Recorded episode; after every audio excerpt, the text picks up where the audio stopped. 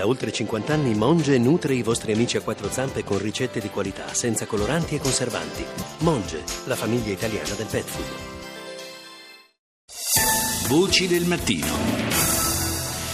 Saluto Claudio Galzerano, direttore della divisione antiterrorismo internazionale della DCPP, la direzione centrale di polizia di prevenzione. Buongiorno. Buongiorno a lei.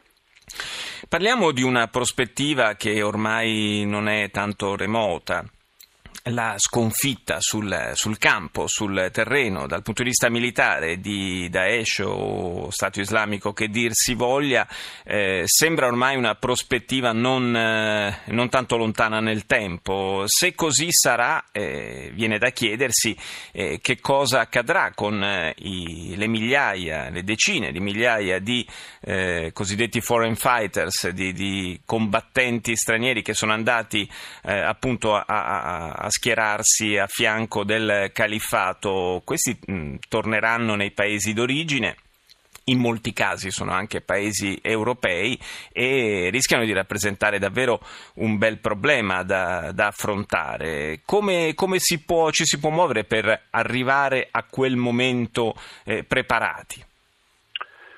Eh innanzitutto eh, noi siamo già preparati, mm. nel senso che eh, la uh, problematica non è nuova, è una fenomenologia uh, conosciuta e gli Stati si sono già attrezzati in questo senso. Potrebbero cambiare le, le dimensioni del problema in futuro? Sì, le dimensioni potrebbero, mm. potrebbero sicuramente cambiare e eh, il vero nocciolo della questione è quello della condivisione dell'informazione, cioè costruire una base solida e fluida di informazioni per ogni Stato che potrebbe trovarsi ad affrontare questa problematica perché ricordiamolo non è una, uh, diciamo così, una, un problema di un unico Stato, ma è un problema che è condiviso sicuramente da tutti gli Stati dell'Unione Europea, ma in generale da quelli di tutti gli Stati occidentali.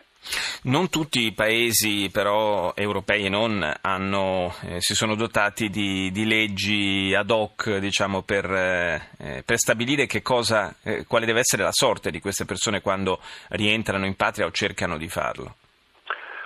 Sì, beh, innanzitutto un, uh, bisogna distinguere la tipologia di approccio, c'è un uh, approccio di tipo uh, penalistica, cioè riconoscere il fatto che aver aderito a un'organizzazione terroristica come quella dello Stato islamico costituisca un reato e quindi questi sono soggetti che debbono essere perseguiti una volta che rientrano nel, nel nostro territorio e c'è un approccio di tipo preventivo e rieducativo. Innanzitutto riconoscere queste persone, sapere eh, che destino hanno avuto, se hanno commesso reati, quello di perseguirli, se non hanno commesso reati, ad esempio pensiamo a delle ipotesi di persone che sono, si sono portate in questi territori ma eh, lo hanno fatto magari in buona fede, senza aver combattuto, senza aver commesso atti di violenza, eh, nella speranza effettivamente di poter praticare la religione eh, in maniera integrale eh, insomma, laddove non ci stanno le, mm, eh, diciamo, i requisiti base per la uh, persecuzione penale, prevedere forme di, uh, di reinserimento, di, di, di, diagnosi anche della loro pericolosità.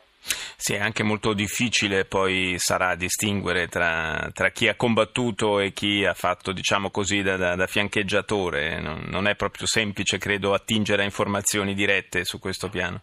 No, infatti è una, è una, problematica molto discussa, ma non per questo deve venire meno l'impegno di accertare i fatti per quello che sono stati. Secondo i dati disponibili dal nostro paese sono partite soltanto alcune decine di combattenti, credo siamo intorno al centinaio, forse, forse qualcosa più, qualcosa meno.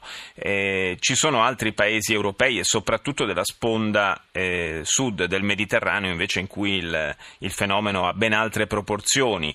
Eh, non, è, non, è, improbabile che una parte di questi ex combattenti possa però cercare di transitare anche dal nostro territorio nazionale.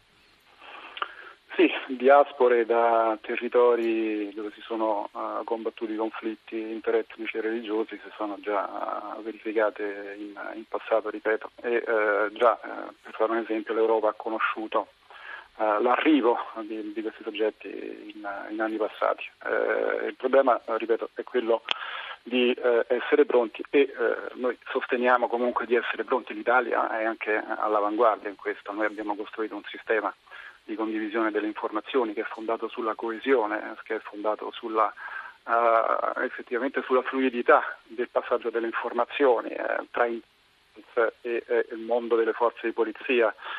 C'è una, veramente, io, un concetto che ripeto spesso, che funziona e, eh, e, questo è un modello che effettivamente eh, dovrebbe anche essere esportato, effettivamente è una buona pratica di cui l'Italia insomma, può essere eh, in un certo senso pioniera e può dirsi che eh, possa essere effettivamente applicata anche al di fuori del contesto nazionale. E il problema forse è proprio questo, come ci siamo detti tante volte all'indomani di, in particolare di ogni azione terroristica, il, il limite è proprio quello della circolazione delle informazioni anche all'interno della nostra Europa. Grazie a Claudio Galzerano, direttore della divisione antiterrorismo internazionale della eh, Direzione Centrale di Polizia di Prevenzione. Grazie di essere stato nostro ospite.